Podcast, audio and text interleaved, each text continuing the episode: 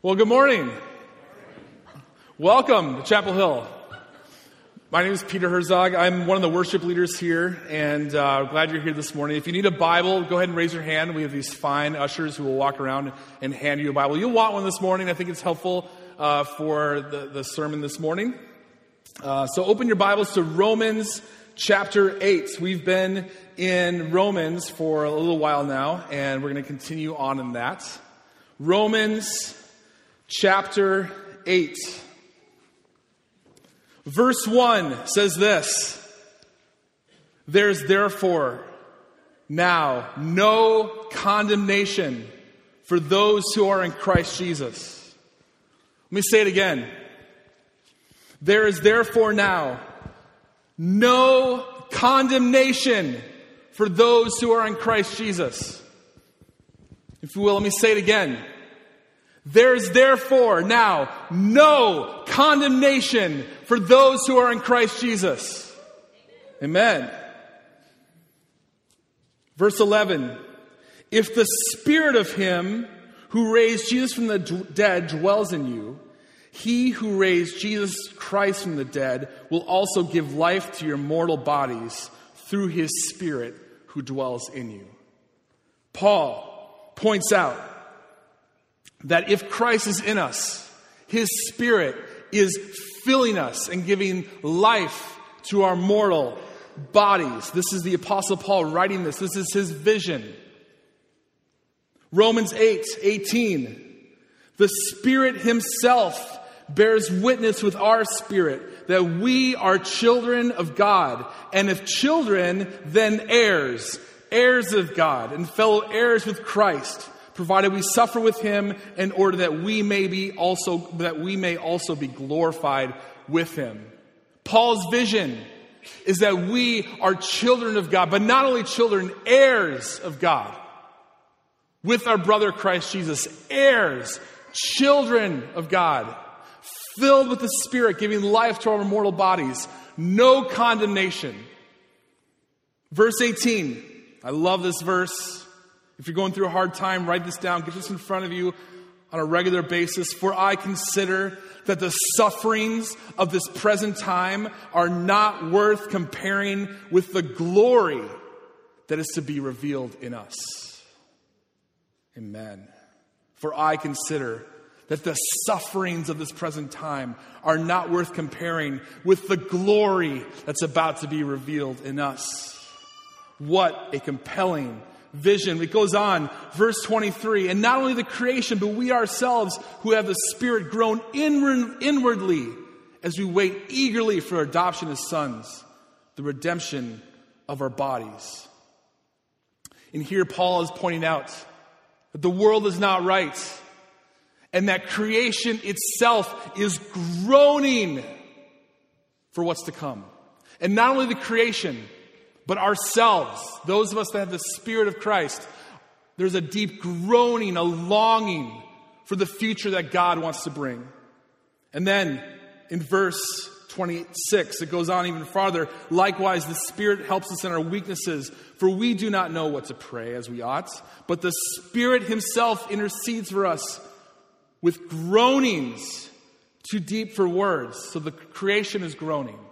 We're groaning and the Spirit of God is groaning with groanings too deep for words.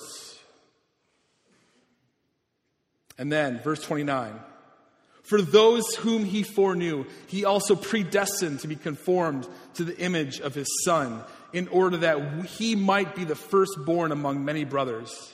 And those whom he predestined, he also called. And those whom he called, he also justified. And those whom he justified, he also glorified. So, Paul's vision is that there's no condemnation in Christ, and that the Spirit is giving life to our mortal bodies, and we are children of God, heirs of God, and that there's this groaning in the world and groaning in us, and that's a groaning that God shares in. But God has a plan. God has a plan to call us into his kingdom, wipe us clean, and then bring us into a place where we can share in his glory.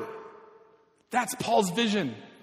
And so, when you take all that into account, I kind of skip through uh, that part of, of chapter 8. He then says this, and it's not surprising.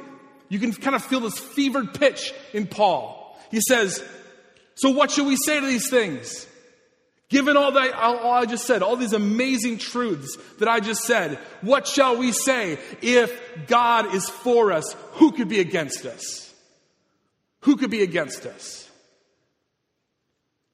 Can you just sense his passion in writing this? Even 2,000 years later, can you sense the excitement that Paul has? And he should be. All these things that I just said to you, uh, the highlights of what I, what I see in Romans 8, are compelling, profound, deep, exciting, aren't they? Aren't they? Yes, amen. I love this vision. I love the vision of Romans 8, the vision that Paul gives us here. There's so much hope, so much hope in this. And so the question I have today is that your vision? As you walk out these doors, as you go about your day, is that your vision? Do you have in your mind, there's no condemnation for those who are in Christ? I'm an heir. I'm an heir. And God has a plan. God has a plan. One day, one day, everything, the creation, my, my spirit, and God's spirit is groaning for will come to perfection. Is that your vision? Do you have that vision on a daily basis? Or are you like me, where sometimes what happens is I get all riled up and excited, and this all makes sense, and I understand it, and I learn from it, but I go out there, and the counter messages of this world take my focus away from the Romans 8 vision. That happens to me. And I find myself on a Wednesday going, holy cow, I'm so far away. What do we even talk about on Sunday? I don't even remember. And so my mind shifts, I get distracted, and other stories, other narratives, other, other priorities are competing for what Paul lists out, for what Paul is celebrating. See, when I read Paul, and I read chapter 8, and I was so excited to go through that section with you because what happens in me is that faith rises up. Does that happen with you? Faith rises up when I read these truths. When I let scripture in, faith rises up. But I notice when I leave this place or I disconnect myself from the word and I start to listen to other messages, something else rises up, and that's fear. You ever notice that? Fear rises up. I notice when I leave the Romans 8 vision, fear rises up. So, what I want to do this morning is I want to talk about that a little bit. I want to talk about how we could stay tuned to the Romans 8 vision and have faith rise up on a regular basis, and how we can abandon fear and not live in that place where fear is growing in us. So, to do that, I want to talk about Psalm 23. Psalm 23 The Lord is my shepherd. I lack nothing. He makes me lie down in green pastures. He leads me behind still waters. He restores my soul. And even though I walk through the valley of the shadow of death, I will fear no evil. For you are with me. Your rod and your staff, they comfort me. And then I want to focus in on this verse. You prepare a table before me in the presence of my enemies.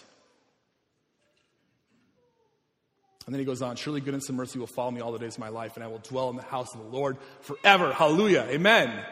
What a beautiful vision. It aligns with Romans 8. But go back to that passage, that verse. The, the psalmist is in the valley, the valley of the shadow of death, the pit. Have you been in a pit? Do you have stories? Do you have pit stories?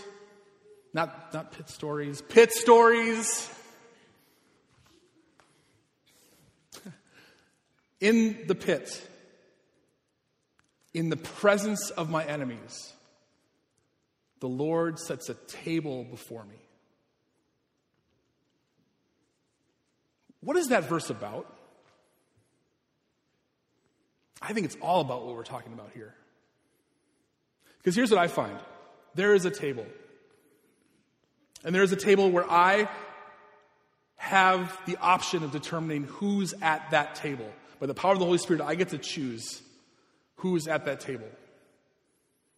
And often what I find is the voices that I allow into my table are counter kingdom. They're not, they're not in line with God's kingdom.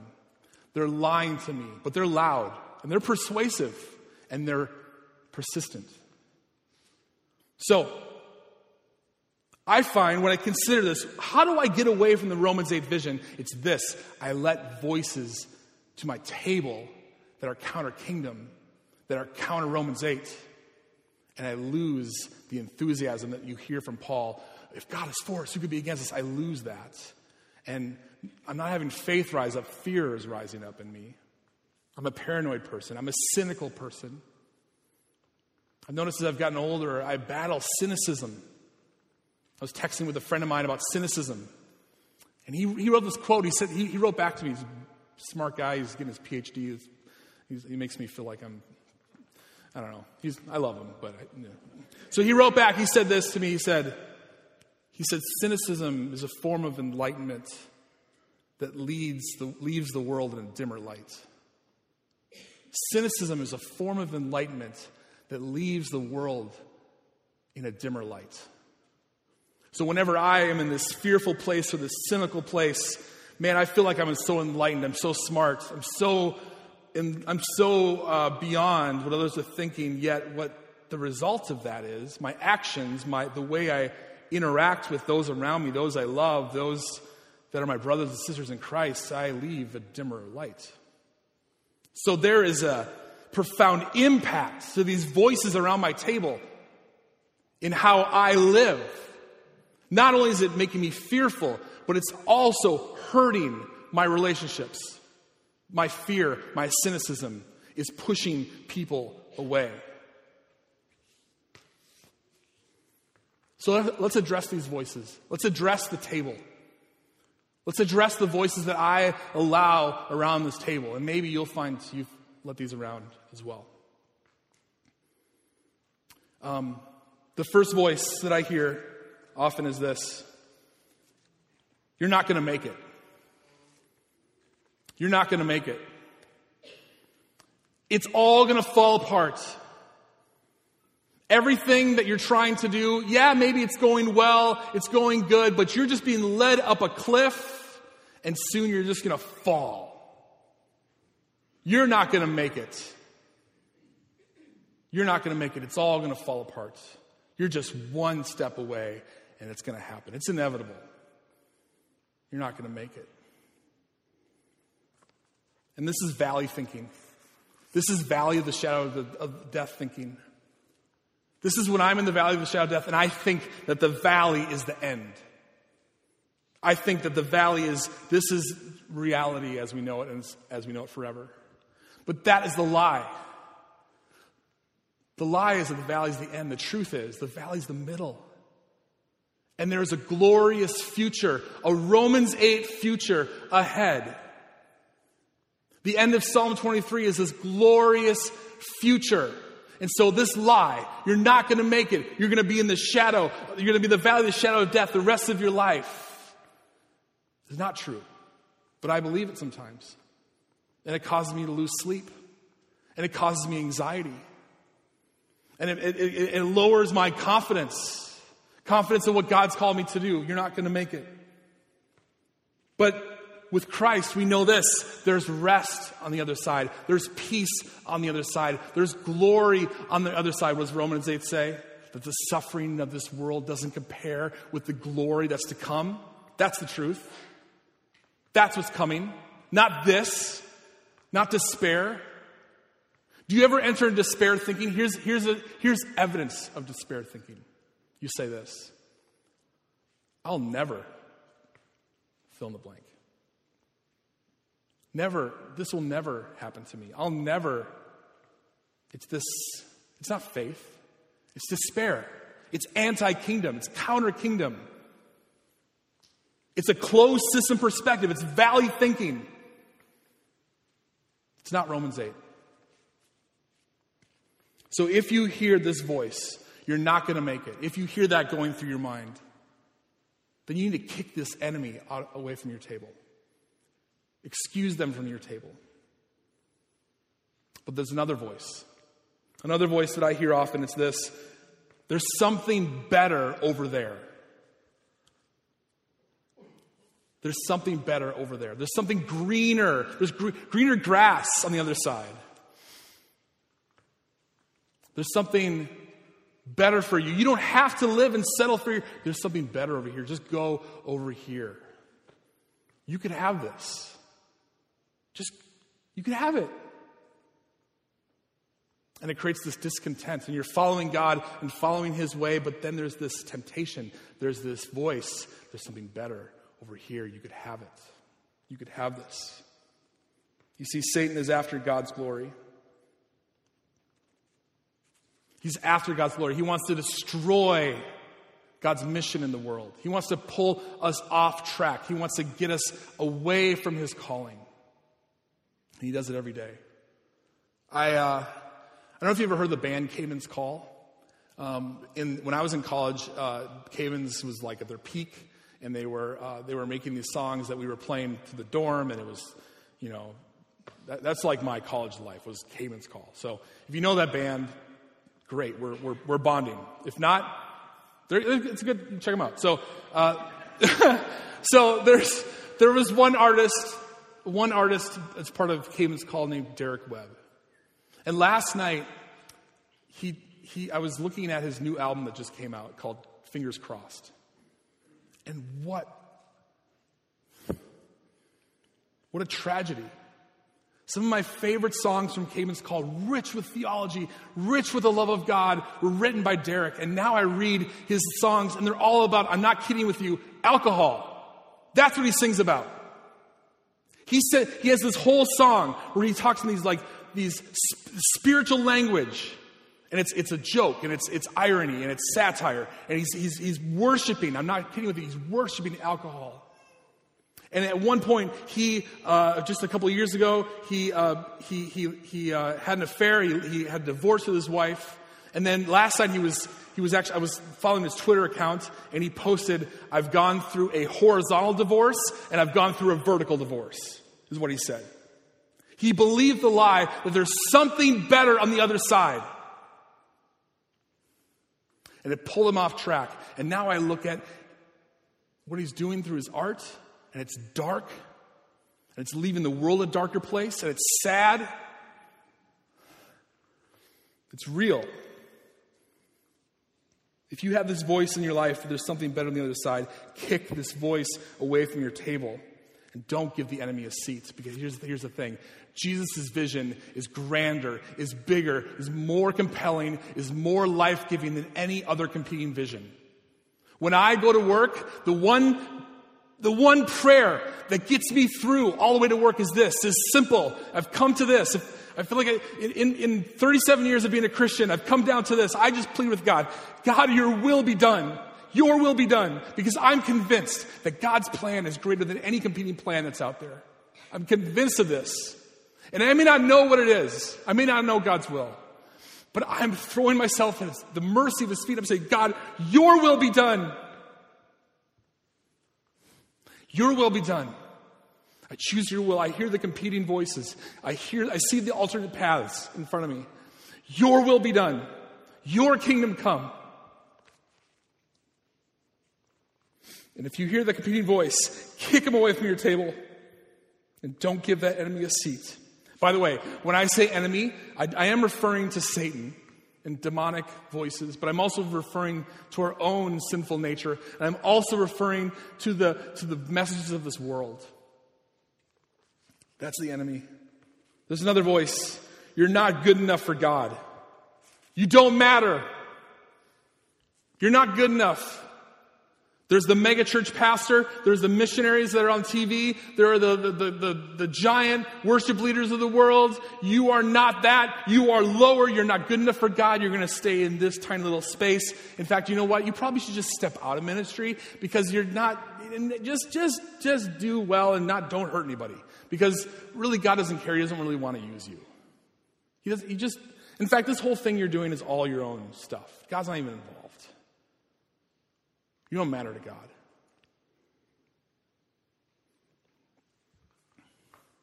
Sometimes it, in different times of life, you can feel this way that perhaps God is just has his arms crossed. He's turned his back on me. He's not listening. He's just angry. I'm not good enough for him. And this enemy's voice will just just bite into that. Will just stick its, his foot into that stronghold and push on that and say, "Yo, you're not good enough for God. You have you've lost it. You've lost it with him. He's done with you." But Jesus says this morning to this, I don't care what your feelings are.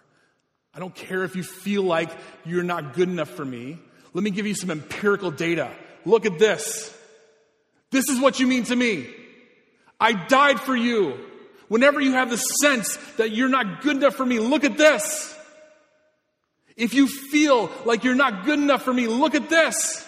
Look what I did for you on the cross.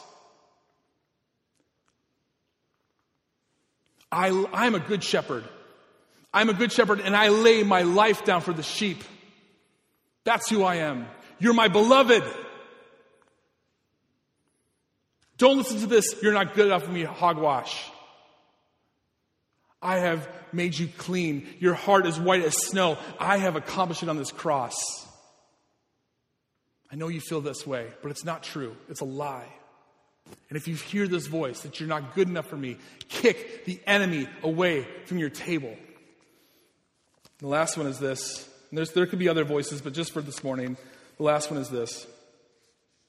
Everyone's out to get you. Everyone's out to get you. Everyone's against you.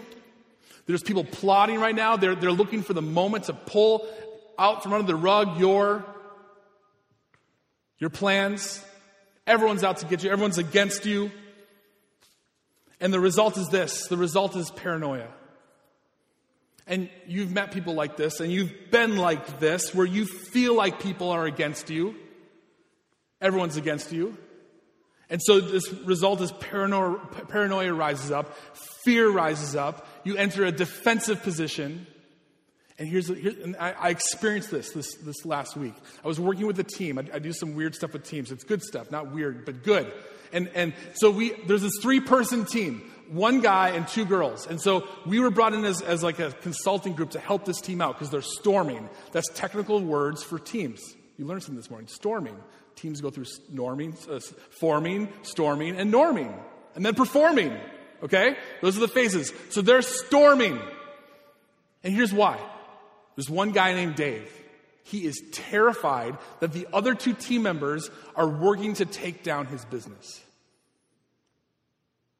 We interviewed them, the other two, and they said, Absolutely not. We could not be more excited about this business. We, we see the growth. We're so frustrated that we keep fighting, but we want this thing to work. We're committed the, to make this work. But we talk to him, and he's like, they're, they're conspiring against me. And so what does he do? In his fear, he micromanages them. He's constantly asking, What are you doing? Where are you going? If they go on vacation, where, where are you headed? Uh, and they're starting to get resentful to him. He's afraid.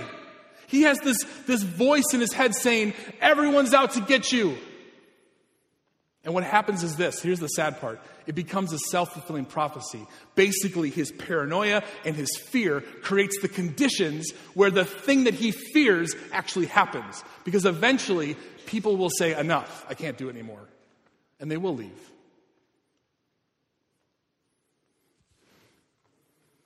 This voice is destructive. If you hear this voice at your table, you need to kick him away from your table because here's the truth Here's the truth.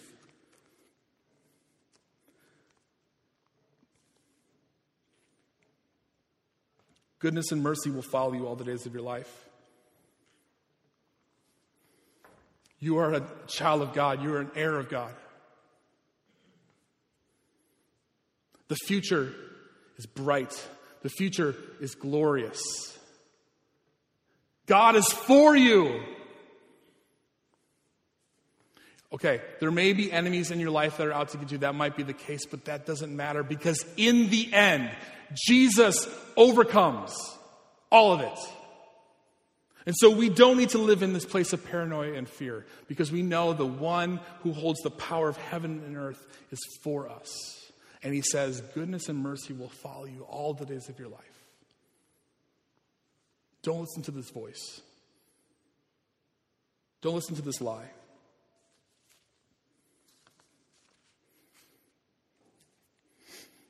So, the message this morning was titled To Trade Fear for Confidence.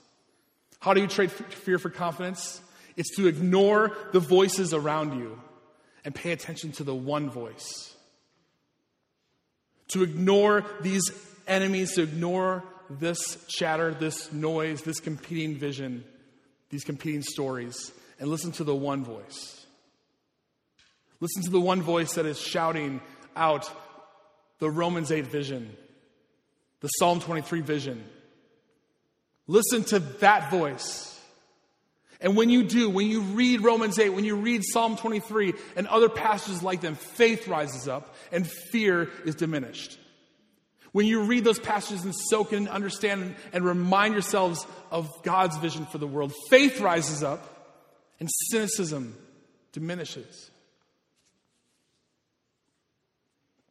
And there's a result of better relationships that happen and that occur. Thanks, you guys. You can, you can step down now. Give him a hand. Give him a hand.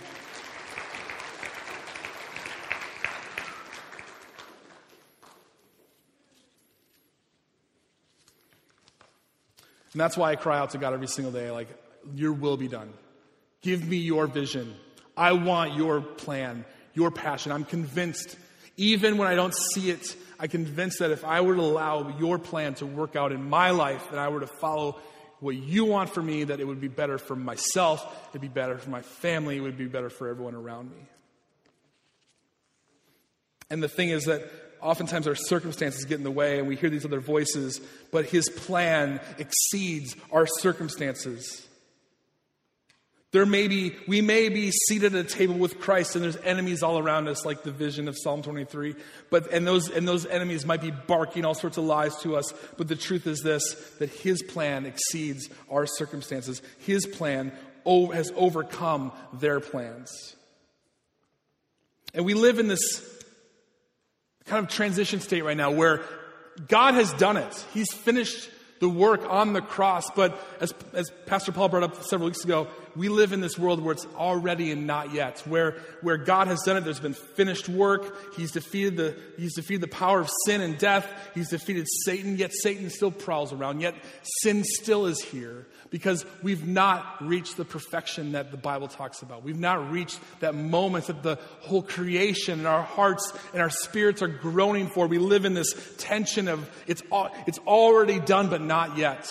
We live in that place. But here's the thing even though these enemies that are part of this, all, this already done, not yet thing, that they're, they're barking all these messages to us, they are defeated. And we need to intentionally look to Christ and look to his vision. And so here's how you do this let the Spirit lead you. 1 John 5:12 says, "Whoever has the Son has life." Do you have the Son? Do you have Christ in your life? Make sure you're spiritually alive. You will not be able to counter these voices unless you have Christ in your life. Christ has died for your sin. He has risen again, and He's calling you today to follow Him, to trust Him, to put your faith in Him. Whoever has a son has life. And then seek this shepherd daily. Because here's the thing we're like sheep. Derek was an example of this to me, and I feel it myself. We are prone to wander, Lord, I feel it. We're like sheep that, can easily go astray. We need to let the leopard, the, let the shepherd lead us day by day. And we need to choose to follow him day by day. And here's the other part of it too, is that not only do we need to trust him, but we need to lean into his direction. We need to, we need to move toward him. Yes, throughout Romans, it talks about the Holy Spirit moving in us, giving life to our mortal bodies and doing and, and bringing to life so much in us. Yes, the fruit does this, but we also have a will. And God calls us to move toward Him, take a step toward Him. And when we do this, there's power. When we do this, there are resources. When we pull on the Holy Spirit, He moves in us. Here's the other warning, too. And this, this, this is something I as I prepared this sermon, I thought about this like across my mind that I actually, some of these voices are familiar ones that I've known for a long time. And actually, I become comfortable with them. And, I, and you'll actually find that in some in a weird way, it's hard to kick them from the table. Because there's actually some comfort in, in them a little bit. You kind of you kind of like their perspective. You kind of are drawn into that perspective. So it's hard to kick them. Kick them away. Get them off the table. Choose Christ. Know that you may have this challenge. And also, in, in, in, in, put up your guard because the last thing I'll say is this is in Romans chapter 7, 21, it says this. Paul points out the spiritual truth. He says, I find it to be a law that when I want to do right, evil lies close at hand. When I start to move in the direction of Christ, expect the attack. When I begin clearing the table and I only allow Christ to be at my table and I only listen to Him, expect the other voices to have a problem with that and begin to get louder in your life. Expect that attack. They don't often leave the table gracefully like they did today, they will fight. So, some of you, and, and I, I, need this, some of us need like a, a, a tangible way to do this. So I'm just going to throw it out there. We're not going to check in on you. I'm not going to check in, no one is. But I just want to challenge you with this. Okay, so research shows 21 days to make a habit, right? What would happen if you read Romans 8 for 21 days? I clocked it. It's a little over five minutes to read, read Romans 8. What would happen if you read Romans 8 for 21 days straight? Perhaps you would read it in the morning and at night to get that vision in your head, to get Paul's vision, to get to the point where when you get to verse 31, you're like, yes, what should we say to these things? God is, if God is for us, who could be against us? Now, if, if Romans 8 is too long, how about this? Psalm 23, I'm negotiating with you. Psalm 23. Psalm 23 is like, I think it's like eight verses. You can read it in about a minute. What if you read Psalm 23 for 21 days? So that your your vision is in alignment with the kingdom and with Romans 8 and with what Paul gets excited about. Because if, if, you're anything like me, and I know I am, I love, I love that line. if you're anything like me, I need to be reminded daily. Because there are other messages, there's, there's other competing stories, there's other alternative routes that are hitting me every single day. So, Chapel Hill, do you have the vision of Romans 8? Who's at your table? Are they communicating that vision to you on a daily basis? Seek Him. Seek Him with a desperate heart. And as Hebrews 11 says, God, re- God rewards those who seek Him with a desperate heart. Let's pray together.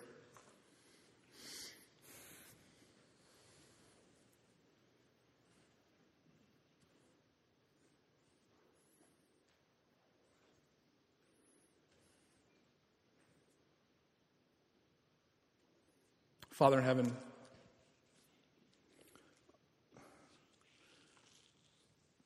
saying thank you for Romans 8 just feels so uh, inadequate to the content within that chapter, to the amazing truths and the reality that Paul describes. And I'm compelled in the question like, what if we as a people had the same vision Paul had? The same vision that we've been talking about. That we were grounded in this, in this, the very first verse. There's no condemnation for those who are in Christ Jesus. Thank you, Lord, for the faith that rises up in us when we read that. Thank you that it dispels fear, it destroys cynicism. God, I ask right now that you would just reveal, by the power of your Spirit, you would reveal the voices around our table that need to be dismissed. Show us, Lord, the sources of those voices. Give us clarity in this and help us, give us the strength and the wisdom to know how to dismiss these voices. But not only that, Lord, show us the path forward so that we can hear your voice so that we consistently are reminded of your vision, so that we can join with Paul and just shout how excited we are, Lord, how, how grateful we are that you are for us, and that we can excuse the fear because if anyone's against us, if there's any enemies, they are overcome by the power of your blood and the word of, your, of, of the testimony of your creation.